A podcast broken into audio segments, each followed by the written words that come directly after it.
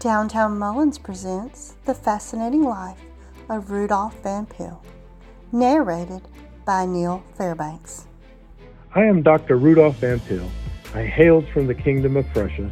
Along with medical training in Berlin and Vienna, my foremost desire was that I learn the craft of making wine. Then, as now, the promise of opportunity that is America called to me.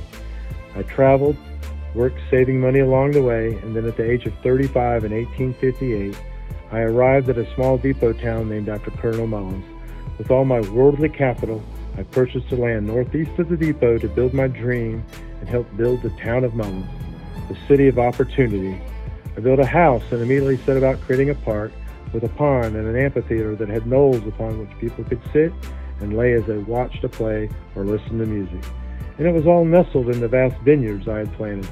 I had learned well the art of making wine. I came to be successful in selling that wine, enabling me to use the profits to aid the town. I planted trees, donated much land, and most of all, fund activities for all of the town. I so loved the town that I was appointed its first intendant. Alas, my dream was not to last. As with all indulgences, some can be overdone, and it was thought that my wine contributed to the weakness in men. A town vote was held, and in 1876, Mullins became a dry town.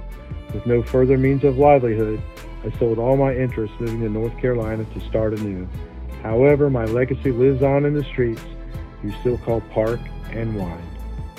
If you would like to discover more about Dr. Vampill while dining and shopping in downtown Mullins, please visit the South Carolina Tobacco Museum in the Old Historic Depot.